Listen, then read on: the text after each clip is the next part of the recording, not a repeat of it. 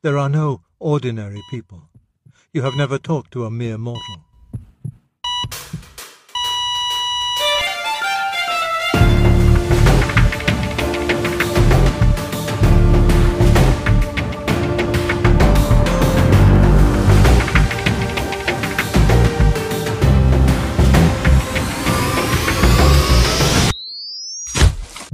Welcome to No Mere Mortals Cover to Cover series. The Cover to Cover series is a chronological journey through the moments in the Bible, from Genesis to Revelation, centered on the main character of Jesus Christ. In 2020, the Lord directed the start of the Cover to Cover series that originally began as weekly installments for Sunday morning youth teachings at a local church. In 2023, the Cover to Cover series will move to being a podcast series, and Lord willing, will continue to be weekly installments. God, we thank you for this morning. We thank you for this time in your word. And Father, I just pray uh, that as much fun as, as we, we had with family and, and getting together and looking at your amazing resurrection Sunday last week, that Lord, that again, that, that would have propelled us this last week to be totally focused on you. And as we come here this moment, this, mo- this Sunday, we wouldn't allow ourselves to be distracted by anything, but in fact that we would just uh, just marvel the fact that we get to be in your presence, experience you by your Spirit through your Word. Father, have your way this morning and make us more like you. In Son's name, Amen. You guys can have a seat. So again, as we've been making our way through, we we were last week in Exodus chapter 23. Uh, we've been at the tail end as chapter 23 kind of uh, wraps up this thing called the Book of the Covenant. Again, that's Exodus 20, 18 to 23, 19. And what we really saw, again, is the purpose of that Book of the Covenant is to apply in real life situations the principles laid out in the Ten Commandments. And, and again, I, I cannot stress this enough because we're going to be spending time later as we go through God's laws, is that the point of all of this the Ten Commandments, the book of the covenant, and later as we get into the book of Leviticus, is not performance. God is not giving you a list of do's and don'ts to earn his favor or to make him like you. God loves you. He proved that by the cross and empty grave. What happens is when we perform these laws, that when we adhere to these laws, when we apply these laws, it demonstrates a true belief in the name of the Lord and his completed restitution for his children. Again, that is why Jesus wanted to make it so clear as he did in Matthew chapter 5, 17, where he says, Do not think that I came to destroy the law or the prophets. I did not come to destroy, but to fulfill. Because again, the law, the prophets, all of it is God's nature given in an imperative form, and Jesus was the perfect fulfillment of that. Again, obeying God's word is not performing rituals to make God love you. He has proven that by the cross of Calvary. What obeying God's word means is that in every aspect of our life, day by day, we are putting on his character and becoming more and more like him. To be Jesus in your world that, like us, so desperately need to see him. They need more Jesus as we do. Last week, we just got through those two verses, Exodus chapter 23. Uh, 20 and 21, where it says, Behold, I send an angel before you to keep you in the way and to bring you into a place which I have prepared. Beware of him and obey his voice. Do not provoke him, for he will not pardon your transgressions, for my name is in him. Now, just real quick, again, last week what we saw is that when you see Yahweh as he appeared to Abraham, we saw as he appeared to Jacob and even to Samuel, is that when you see this appearance of Yahweh, you're seeing that the word of the Lord is Yahweh in an anthropomorphic form. Again, it is, it is He's taking on a human likeness for us to be able to interact with God. That is why, when you see that, you understand what John really meant when he started off his gospel, when he says in John chapter 1, starting in verse 1, in the beginning was the Word and the Word was with God, and the Word was God. He was in the beginning with God. All things were made through him, and without him nothing was made that was made. In him was life, and the life was the light of men. And in that same chapter, verse 14, John chapter 1, 14, it says that this word, this word that you've seen, be Yahweh to Abraham, Jacob, Samuel. And John starts off this go- gospel saying that word is God. He, is the creator. And in John chapter 1, verse 14, referring to this word, says, And the word became flesh and dwelt, among us as we beheld his glory, the glory as of the only begotten of the Father, full of grace and truth.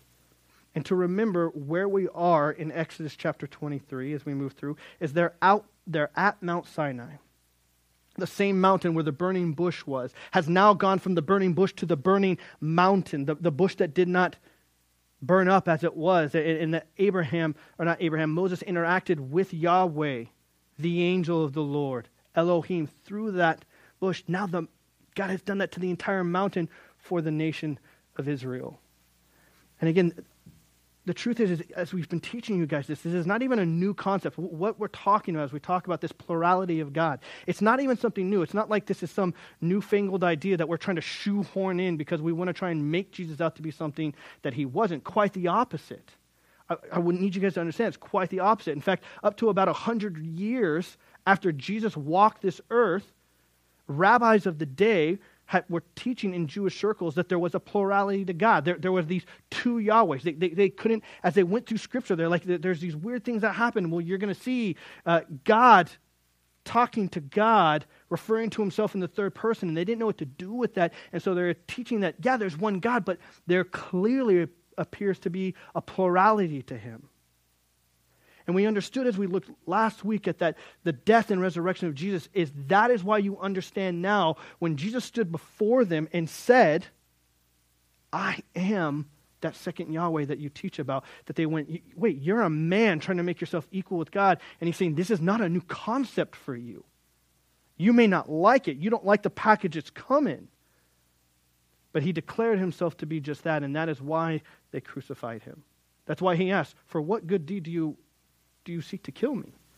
Not, not a good deed. You, being a man, you want to make yourself equal with God. And as we see right here, as we read in Exodus chapter 23, verses 20 and 21, it speaks of this angel. It is that anthropomorphic Yahweh standing before men. And it says that his name, Yahweh saying this of this angel, my name is in him. And that is again is because, yes, the very name of God in Jesus is Yahweh saves. Yeshua is Yahweh saves. Verse 22.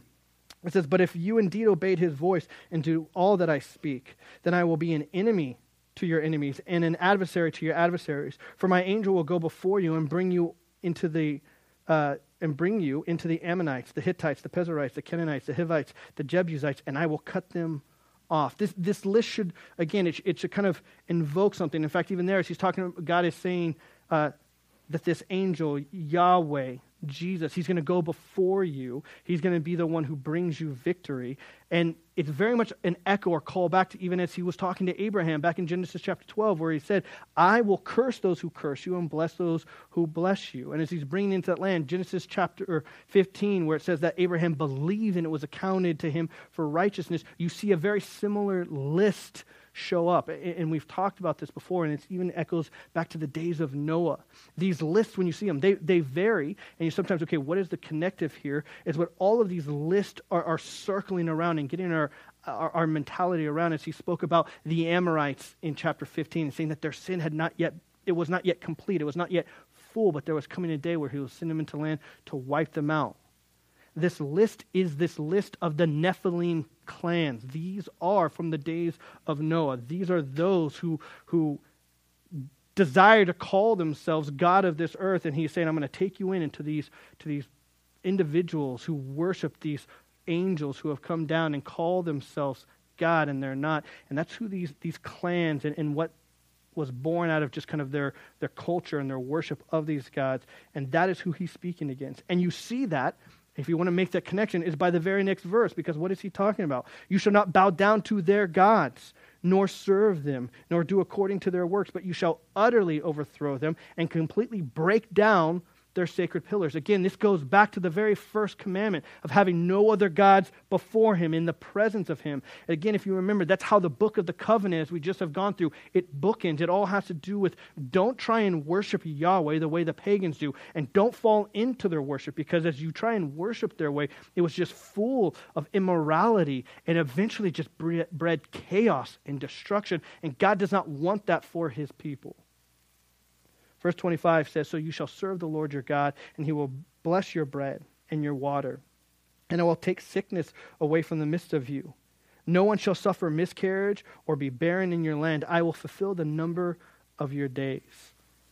As he's speaking here, it reminds us of like James chapter 1, verse 17, where James tells us that every good and perfect gift is from above, coming down from the Father of the heavenly lights, who does not change like the shifting shadows. It's the contrast, guys. And, it's, again, that this language is intentional. When he's talking about these clans of people, it is talking and it should draw that, that the ancient Israelites at this time, when they hear these clans, their mind is drawn back to the days of Noah and the chaos that ensues there and the death and destruction. And what he does is he counters that. He's saying their worship leads to this chaos. And the counter side is like, if you serve Yahweh, commit your life to him, is that what is born out of that is this description of this bread and water and, and this, this uh, life that he's, he's taking them as the opposite of what is the opposite of chaos? It was Eden. That takes you all the way back to Genesis. There was this chaos in the beginning that God made order out of, and He made Eden, and that is what He's again saying. I want to take you to that place, and that's what that's what I want to give you.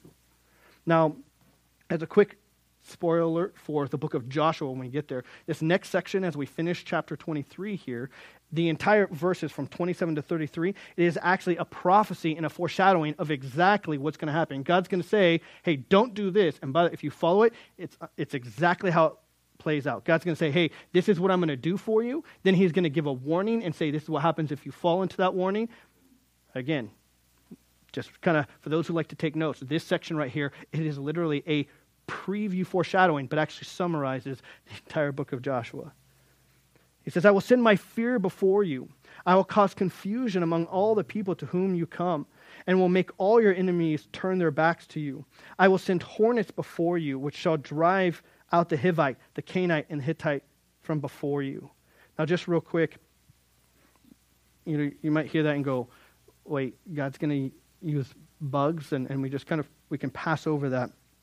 There's a couple different thoughts when people uh, go through that issue with the hornets. Go, what does that mean? Well, it means a couple things. Either one, yeah, God's literally talking about he's going to use hornets. If you guys have ever here got stung by a wasp, it hurts.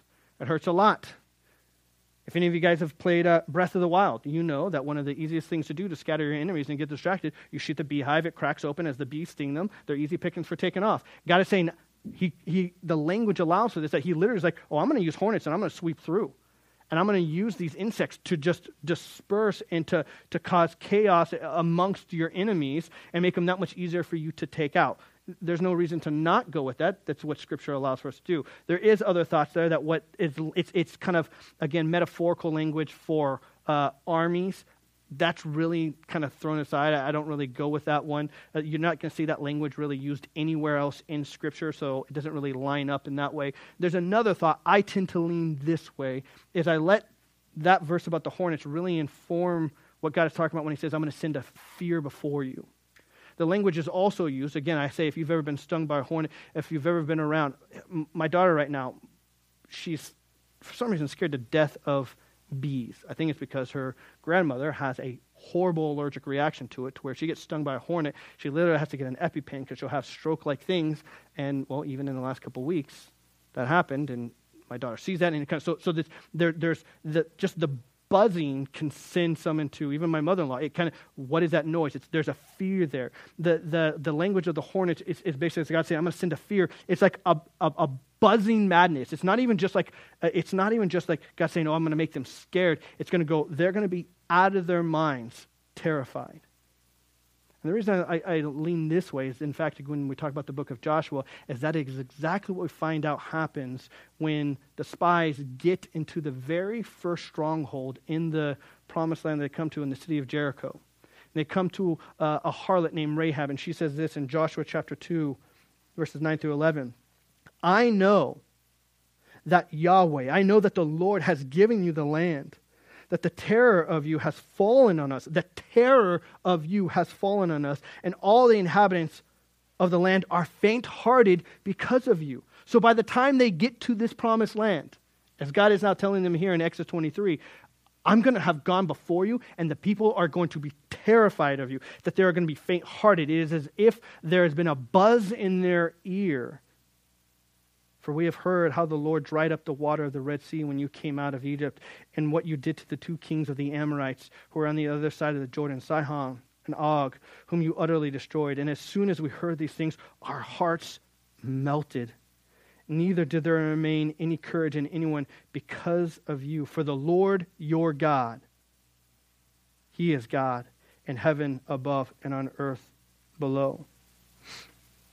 So again, as God is giving this language of this horn, it's this fear before them, we find out that's exactly what happens by the time you get to the book of Joshua. As they're entering into the land, He has already put that buzz in their ear, and their hearts have melted. They don't even want to have this fight. Verse 29 he says, I will not drive them out. Uh, or sorry, I will not drive them out before you in one year, lest the land become desolate and the beasts of the field become too numerous for you. Little by little I will drive them out from before you, until you have increased and you inherit the land, and I will set your bounds from the Red Sea to the uh, from the Red Sea to the Sea of Philistia, and from the desert to the river. Now, again, for, for you to take notes, Unfortunately, Israel will never take that full boundary. The boundary that God gives them as their inheritance. He says, Hey, this is the land I'm going to establish for you. This is what I'm going to give you. And the nation of Israel will never reach these bounds. The promise was given, but they will never fully inherit that full promise. And this is just a reminder for us that God's promises they're so much bigger than our obedience. And that God's desire to bless them and you is only limited by your faithful obedience to him. He continues on saying, For I will deliver the inhabitants of the land into your hand, and you shall drive them out from before you. Again, as God has been uh, taking the ancient readers' minds to these days of Noah, to these, uh, these giant clans, these Nephilim clans, I think it's very appropriate as we see this and God saying, Look, I'm going to go before you, I'm going to fight for you. As we think of one of the, the most notable battles against a giant that we can have is David versus Goliath in 1 Samuel chapter 17, verse 47, standing before this Philistine from the land of Philistia. David stands before him and says this then all the assembly shall know that the Lord does not save with the sword and spear, for the battle is the Lord's, and he will give you into our hands. This is something David understood as the promises that God was giving his people as they entered into that promised land, as David would then face off against, again, these Nephilim, this giant of a man. And he says, It's not going to be with the sword and the spear. God's gone before me. It's his battle. Again, as we continue out, it says that you shall Make no covenant with them, nor their gods. They shall not dwell in your land, lest they make you sin against me. For if you serve their gods, it will surely be a snare to you. Again, just summing up, go through, as we get through the book of Joshua, we're going to see, in fact, as God says, this is what I'm going to do for you. This is the promise I have for you. But know that if you, if you're disobedient and you serve their gods, that it's going to be a snare to you. And we're going to see by the time we get to this exactly what happens. So now as we move to Exodus chapter 24. I'm going to take a quick, just kind of jump back. I want to read for you Exodus chapter 12. Oh, sorry, Exodus chapter 3, verses 12 and, and 18. It says, So he said, I will certainly be with you, and, shall, and shall be a sign to you that I have sent you. When you have brought the people of Egypt, you shall serve God on this mountain. So, again, if you guys remember that, we're talking about going back to the Mount Sinai, the burning bush, when Moses is talking to God through the burning bush, and God says, This is going to be proof of my word. That when you actually get the people out of the land of Egypt, you're going to come back to this very mountain and you guys are going to worship. And in fact, if you remember, that was what Moses kept telling Pharaoh they wanted to do because God had commanded in Exodus 3:18, "Let us go 3 days journey into the wilderness that we may sacrifice to the Lord our God." So if you guys remember that, go, go I know it's been a while since we've been there, but all the way back in Exodus chapter 3, God says, "Look, you're going to here's the proof. You're going to come back to this mountain You're going to worship me here with the entire congregation. He says, You're going to go into this three day journey and you're going to have a sacrifice before me. And that's what they came to Pharaoh said, Hey, let us go to worship our God. We're going to go three days into the wilderness. And that was what that whole thing was about before the Exodus.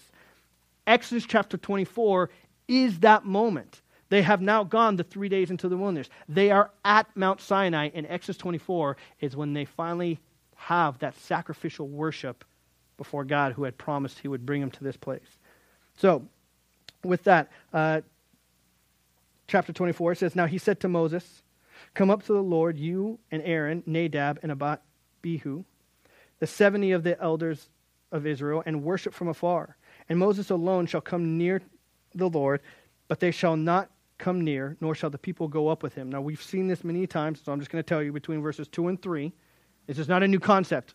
As we have got to Mount Sinai, and we've been here for the last couple chapters, if you guys ever remember, man, Moses had like quads of iron because this guy has been running up the mountain, down the mountain, up the mountain, down the mountain. So they're now at the mountain, and God goes, Hey, remember I told you you're going to worship me on this mountain? You guys are going to sacrifice more. Come up, and I'm going to tell you exactly how I want that down. So Moses runs up. God's going to tell him, Okay, this is how the worship goes down. And that was all between verses 2 and 3. Moses says, Now ran back down the mountain, and he's telling the people. So Moses came and told the people all the words of the Lord and all the judgments. And all the people answered with one voice and said, All the words of the Lord, he said, we will do.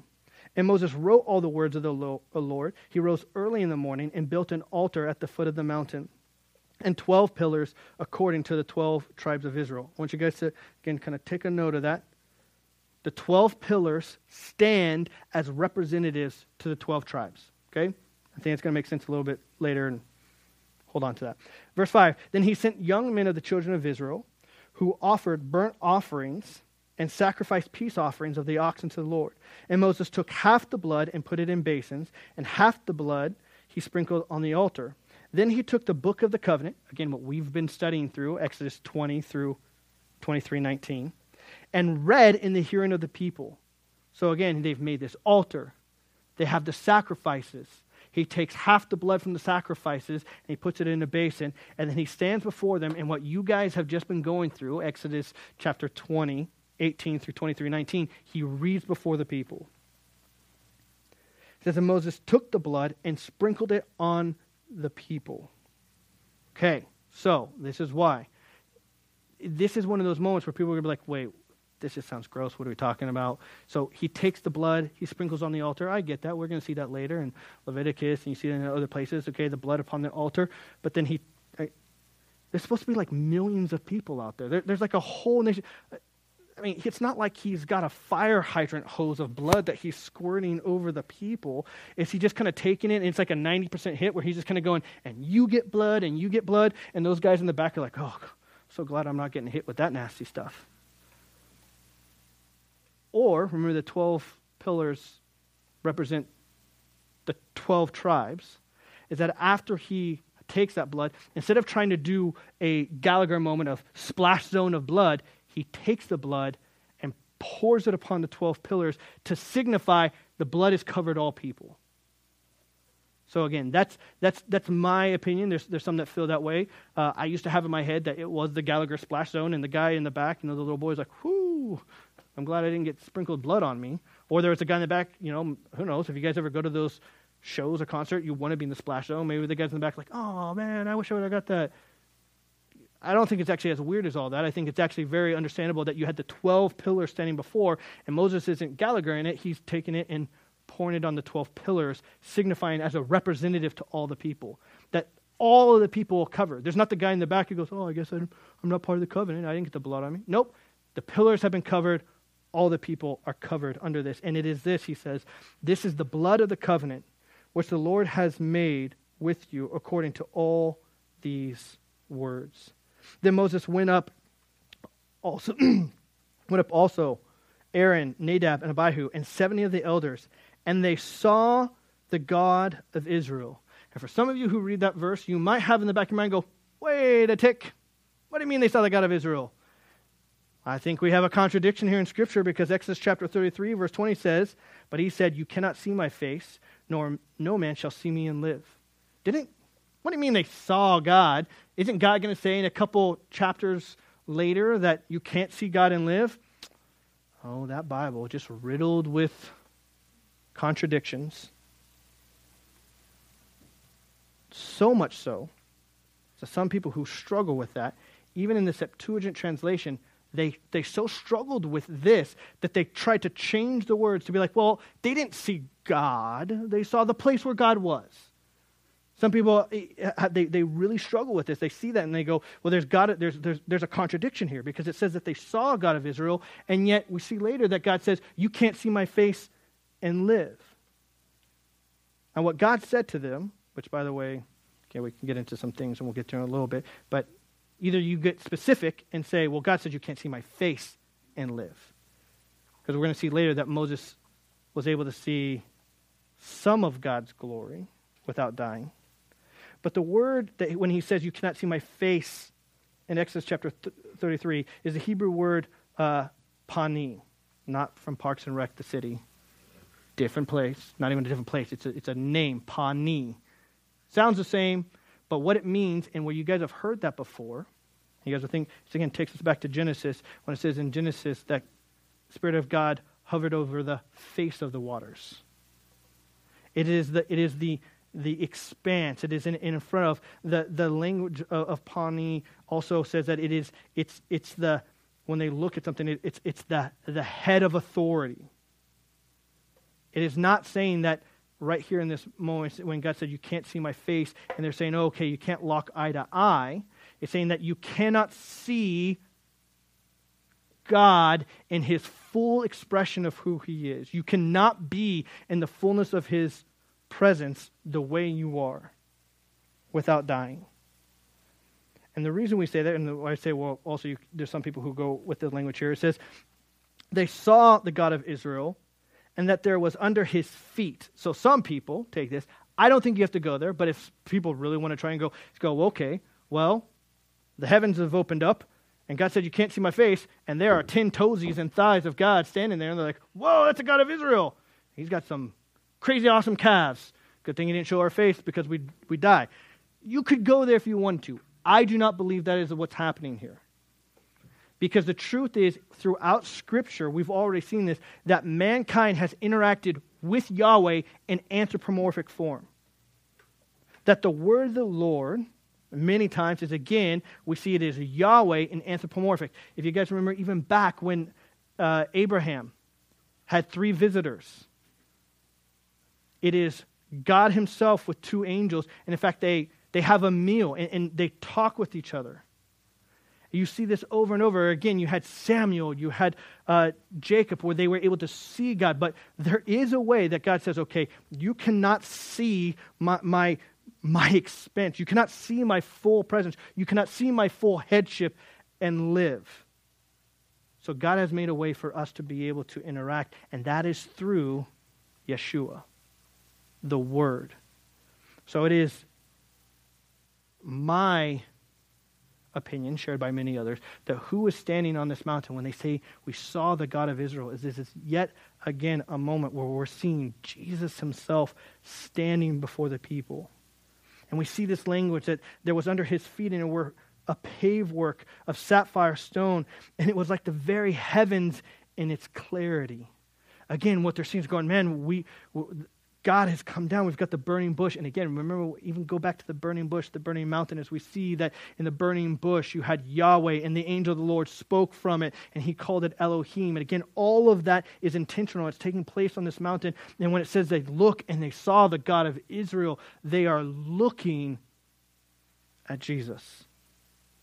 The very way each and every one of us are able to be and see God. When we understand or we see this image, you see this mountain and it's on fire, it's billowing around. They come to the mountain and they, they see the God of Israel. Uh, man, under his feet, it's, it's like it's like heaven under his feet. The, the lapis lazuli, the, just the sapphires. There's all this heavenly imagery. As you take that, I want you guys to, to take that image and now transport yourself to the book of Matthew, chapter 17, verse 1 and 2. As Jesus takes some of his disciples into sins, it says, After six days, Jesus took with him Peter, James, and John, the brother of James, and led them up a high mountain by themselves. There he was transfigured before them. His face shone like the sun, and his clothes became as white as the light. See, what the nation of Israel and Moses got to see on that mountain is what Jesus took James and John and took him up onto that mountain. And he basically again goes, I am the God of Israel. And he transfigures himself in the very image that they're seeing right here. And again, as you as you see this, this language of, of sapphire, and it says that, right? It says it was like heaven the, the, the word here, this cosmological uh, just imagery, it's heaven. You're going to see that again represented in, in the tabernacle and, and in the temp, and in the temple. And so I, I want you guys to understand where, where God is taking their minds to is that it's saying the Son, Yahweh saves, Yeshua, he's there before them, ushering them into his home. And something very interesting happens here because this is a moment where a, a lot of people will, will, will do this with Scripture. They'll, again, they try and find contradictions, or they go, oh, you're just repurposing uh, language around the time. Again, it's so funny to me because um, actually, again, it was Amber who I think gave this commentary once. I don't think it was one of her family members, and it's just stuck with me as someone in a bank who, when they're trying to uh, learn counterfeit. They don't have them study all the counterfeits. They have them study the real deal. When you know when you know what a real bill is supposed to look like, the counterfeits jump out to you. The point is not to learn all the variant truths out there. It's to know the truth because when you know the truth, all the falsities jump out. And so, yeah, you're going to have in other world religions who were taking from God. And as we've been going through Exodus, he's, he's been trying to pull all that back to himself. But there's something very interesting here because there's language used here of, of other religions to describe their God's dwelling place. And so there's, there's some similarities, but the contrast is so very important. I think it's fine to go with. Let's look at the language, let's look at the imagery. What are they trying to describe? But the contrast can also be so informative. Because, in contrast to all those other religions, is God's home, men were not allowed in, in their description of God's heaven, when they worship their gods and say, oh, see, the imagery is the same, and God's invoking that imagery, go, yes, it is my dwelling place. But in these other religions, it was stay out, you inferior. And what is happening on this mountain is God is invoking the imagery of his home and who he is. This very next verse, but on the nobles of the children of Israel, he did not lay his hand. So they saw God and they ate and drank that God has brought them and showing them this is my this is this is my presence. I want to invite you into my presence. I want to invite you to my home for what? To have a meal, to sit down and enjoy yourselves.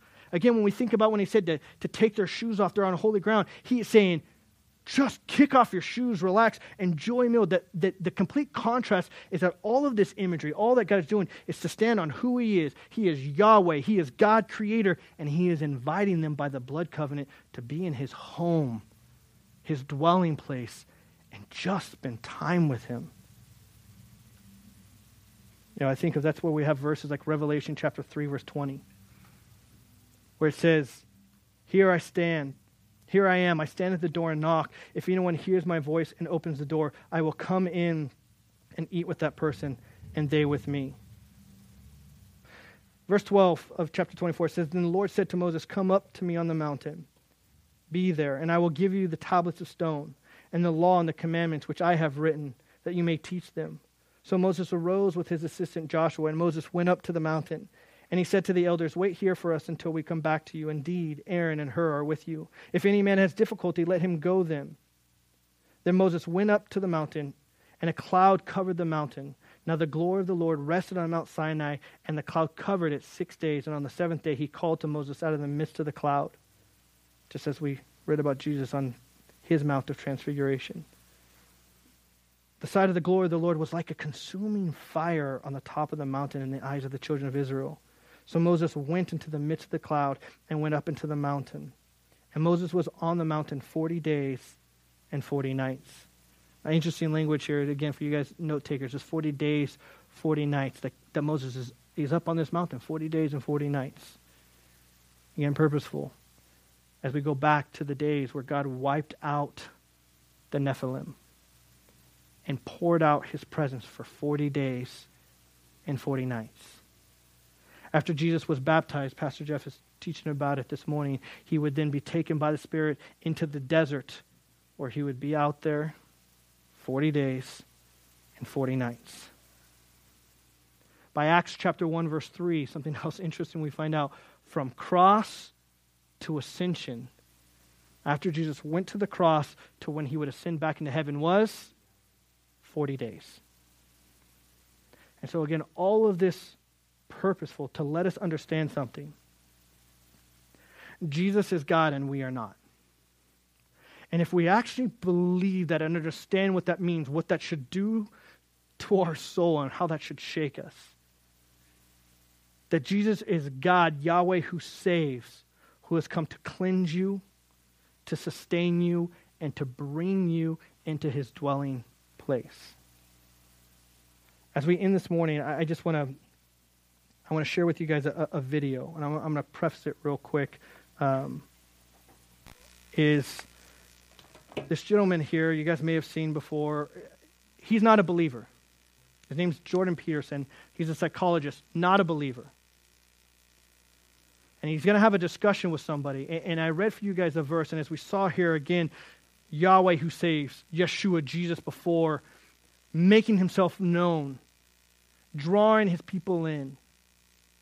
As we read in Revelation, that he stands at the door and knocks, and whoever answers that, he'll, he'll come in and be with them. And this, to me, this, this clip, this is about a month old. Very smart guy. About a month old and he's having a discussion. And to me, if you guys have ever, okay, what does that mean? Jesus stands at the door and knocks. You want to see a genuine moment where God is knocking on someone's heart. They don't even realize it, but it moves them. I just we're we're going to show this clip and then we'll we'll close out this morning. Go for it. So okay, so you can think about Christ from a psychological perspective, and the, the critic, the critic, my critic, this particular critic that I've been reading said, well, that, that doesn't differentiate Christ much from a whole sequence of dying and resurrecting mythological gods. And of course, people have made that claim in comparative religion. Joseph Campbell did that, and Jung to a lesser degree, I would say, but Campbell did that. But the difference, and C.S. Lewis pointed this out as well, the difference between those mythological gods and Christ was that there's a there's a representation of there's a historical representation of his of, of his existence as well. Now you can debate whether or not that's genuine. You can debate about whether or not he actually lived and whether there's credible objective evidence for that, but it doesn't matter in some sense because this well it does, but there's a sense in which it doesn't matter because there's still a historical story. And so what you have in the figure of Christ is an actual person who actually lived plus a myth. And in some sense christ is the union of those two things. The problem is is i probably believe that but i don't okay. know i don't i'm amazed at my own belief and i don't understand it like because i've seen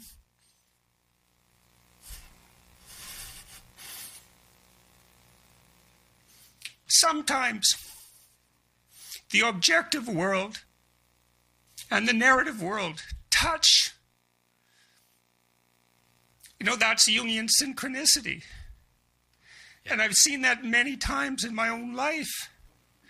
And so, in some sense, I believe it's undeniable. You know, we have a narrative sense of the world. For me, that's been the world of morality. That's the world that tells us how to act.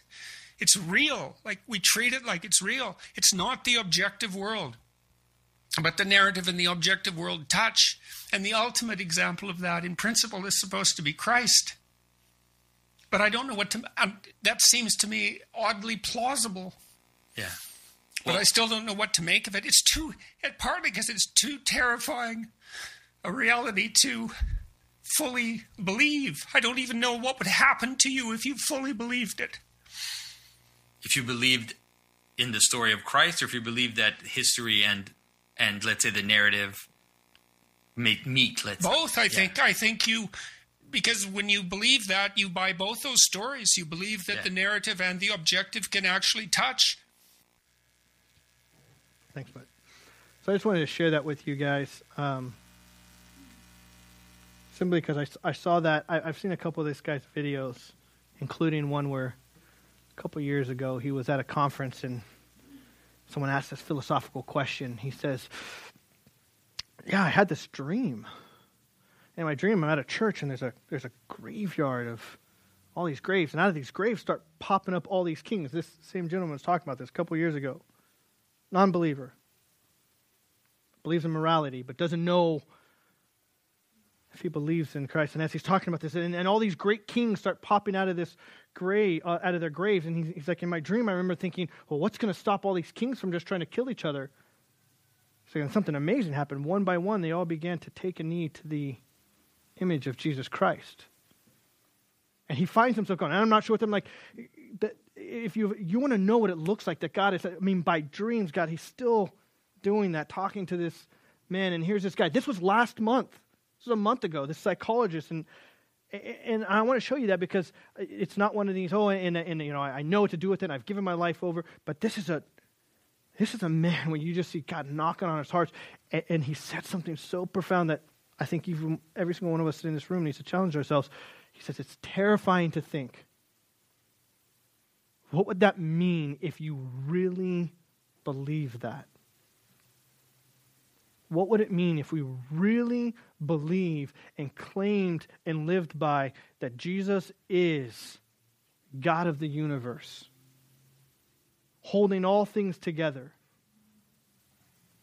That he is the establisher of all that is good and right, and he gave his life for every single one of you, also that he could invite you by the covenant of blood into his home to just be with him to spend eternity with him. And so I just wanted us to, to kind of leave with that. Is, this, is Christ knocking at your heart? Maybe you like this guy. I, I don't know what to do with that. I just want to, if you guys have, have felt that knock and you're in his place where you don't know, please come talk with me. Or Amber, or Anthony, Jonathan, Jason. Come ask us. We'd love to talk with you guys. All right? So, with that, let's pray, guys, and we'll close out tonight. Lord, we thank you for this morning. We thank you for this time in your word. The Cover to Cover series is part of No Mere Mortal. The No Mere Mortal ethos derived from the biblically grounded and inspired work of C.S. Lewis in The Weight of Glory. You can find more No Mere Mortal content, including the Cover to Cover series, on our website at nomeremortal.org. Follow us on Twitter, Truth, Facebook, YouTube, Rumble, and most major podcasting services. Subscribe, follow, like, comment, leave a review, and share. The music you've heard has been provided by Cikko, That's C I K K 0. And you can find him at YouTube at Sickos Beat Suck 797. My name is Bryce, and you are no mere mortal.